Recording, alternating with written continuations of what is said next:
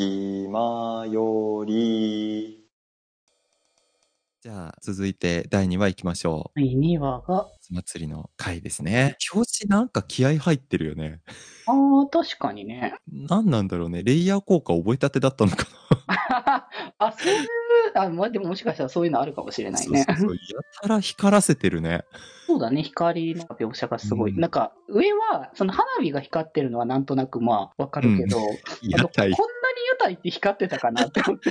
これね、確かね、人書くのめんどくさかったんだと思う。ああ、でもまあ確かに、この光を入れとけば人は描かなくてもごまかかせていいからあれだけど。なんか、今見ると、やっぱり屋台めちゃくちゃディティール薄いなって思うんだけど、あ当時からしたら背景を描くっていうこと自体が結構な手間だったから、もうなんか屋台がずらっと並んでるって、今これ4つしか見えないけど、屋台が並んでるっていうだけでもう大変な作画カロリーじゃないってなってて、勘弁してくださいっていう、もう光に光らせて、もうスポットライトを浴びまくってるみたいな。なるほどな。まあそういうちょっとした裏もありつつみたいな。そうそうそう。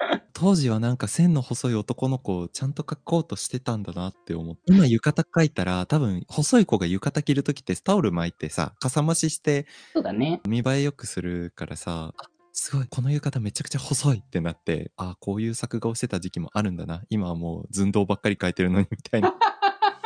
ガタイがどんどん良くなる。そうそうそうそう。当時は華奢な子も描いてましたという歴史的資料ですね。これもまた。まあまあ、あ、そこも含めての。まあ本編入るとね、まあ早速やっぱりまたね、朝のサービスシーンから始まるなっていう、まあ一応半話からのつながりっていうところなんだろうからね。めちゃくちゃ丁寧にやってるよね。ここの営みっていうのが伝わる感じのね。そうそうそう。まあ、いけない大人ですこと。まあ、いいろいろ考えると問題なんだろうけど。そうそうそう。もう、あの、麦砂防の初期作品といえばね、あの、少年に手を出すいけない大人ばっかりなので、だからなんかね、そういう意味でなんか片鱗なのかじゃないけどね、今でも結構やべえ、やべえやつがいっぱいいるみたいなのがよく言われてるけど、片鱗っていうか、もはや一貫性だよね、ただの。あうん、そうだね。うん。つながりかなって感じはすそう、るね。根本というか土台というか。そしてね、あの、出てきました、ゆかちゃんですね。あ、そうね。あちゃん出てきましたね。1話に出てきた岡田太一くんの幼馴染の女の子で、うん、まあ、僕がなんかこう、女の子描くとね、大体こういうサバサバ系になるんですよね。そうだね。なんかすごいこう、押し付けがましい感じとか、すごいサバサバしてる感じとか、うんなんかこう強気で、でもなんかちょっと繊細なところがあって、みたいな感じが、もうなんか手癖で描くと全部これになるので、もうここもやっぱ今となっては変わらない部分っていう話かもね。これもやっぱ根本だよね。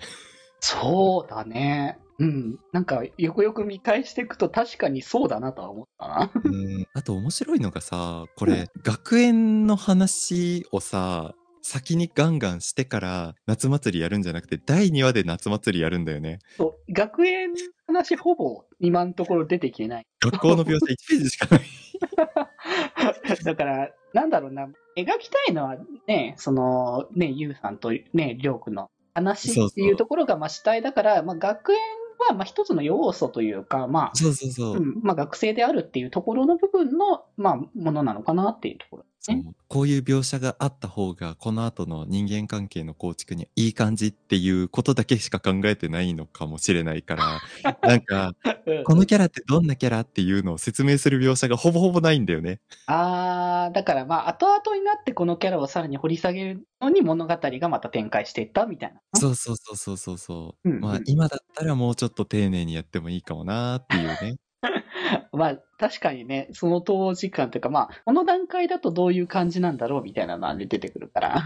そうそうそうそう。でね、あの、浴衣を買いに行った後に出会う女性もね、まあ、後々判明するけど、ゆかちゃんの姉妹っていうのがあるにしたって、まあ結局こういう女を描いてしまうんだなっていう。出てくる女、出てくる女、それぞれみんな。サバサバしてる目ざとい女性みたいな。まあ、でもなんかそれも特徴の一つっていう形になるわけだな。あ、ここでもね、また着替えでチラッとサービスシーンが入ってますね。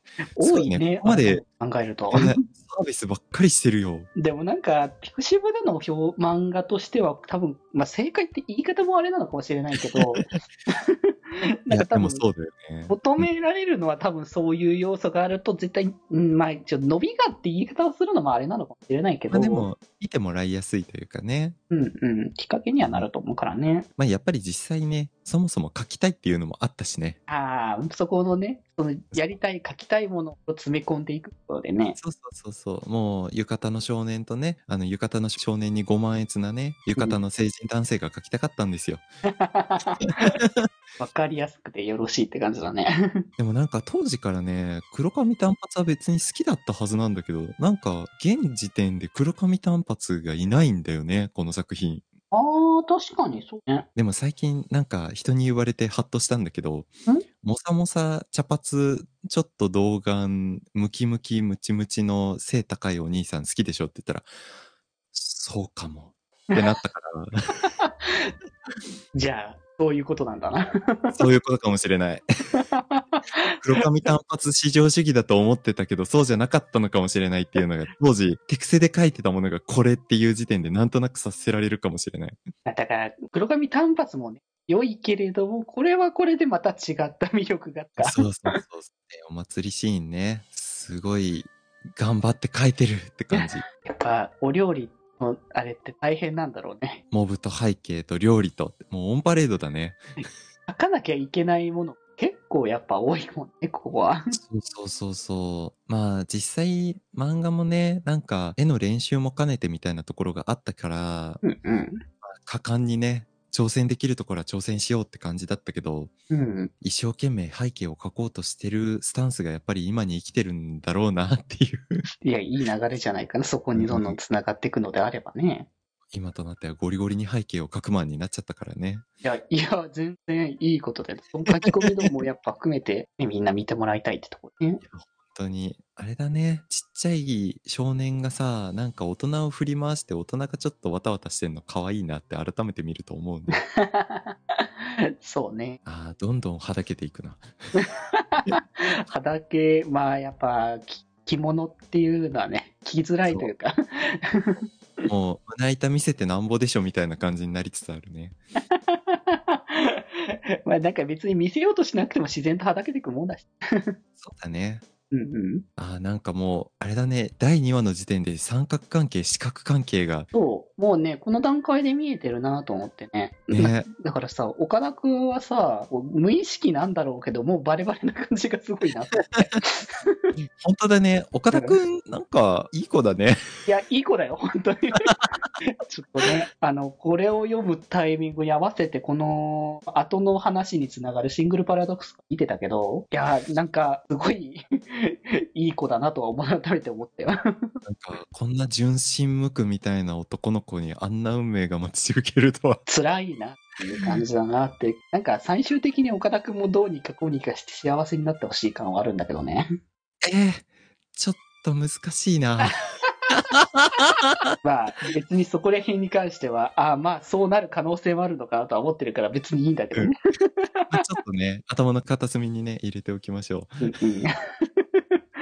やでもなんか、りょうくんのね、このスーパー繊細な感じね。な、なんだろうね。なんか当時、すごくこう、傷つきやすいというか、もう傷つきまくった末にもうぶっ壊れた後の少年ですみたいな感じで書いてたから、うんうん描写としては正しいんだけど、ここまでの描写をしたかった理由はもはや僕にはわからないんだよね。その、その当時としては。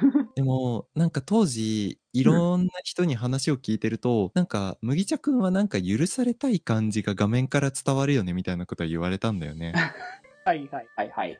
そう、許た、許されたそうにしてるよねみたいな感じのことを言われたから、か。認めてほしいっていうほどじゃないけど、なんうんか、こういう自分を受け入れてくれる人がいたらいいのにを、最大限発揮してる感じ。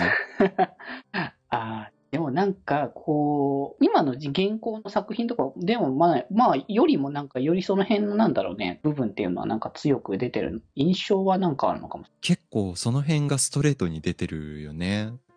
そう、だからなんかね、この先の話にもどんどん繋がってはくるんだけど、より直接的というか、ストレートだよね。なんかそうもう。。